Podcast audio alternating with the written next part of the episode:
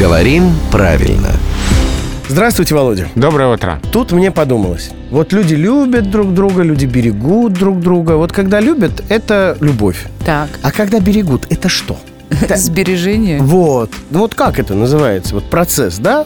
Одним емким словом можно назвать? Можно, забота. А. Когда люди берегут друг друга, это забота. А когда заботятся, это тоже забота. Великий могучий русский язык, но иногда одно слово работает за двоих. Конечно, на самом деле есть слово «бережение», оно устаревшее. Оно когда-то было в русском языке, оно зафиксировано словарями, с этой пометой устарелое слово.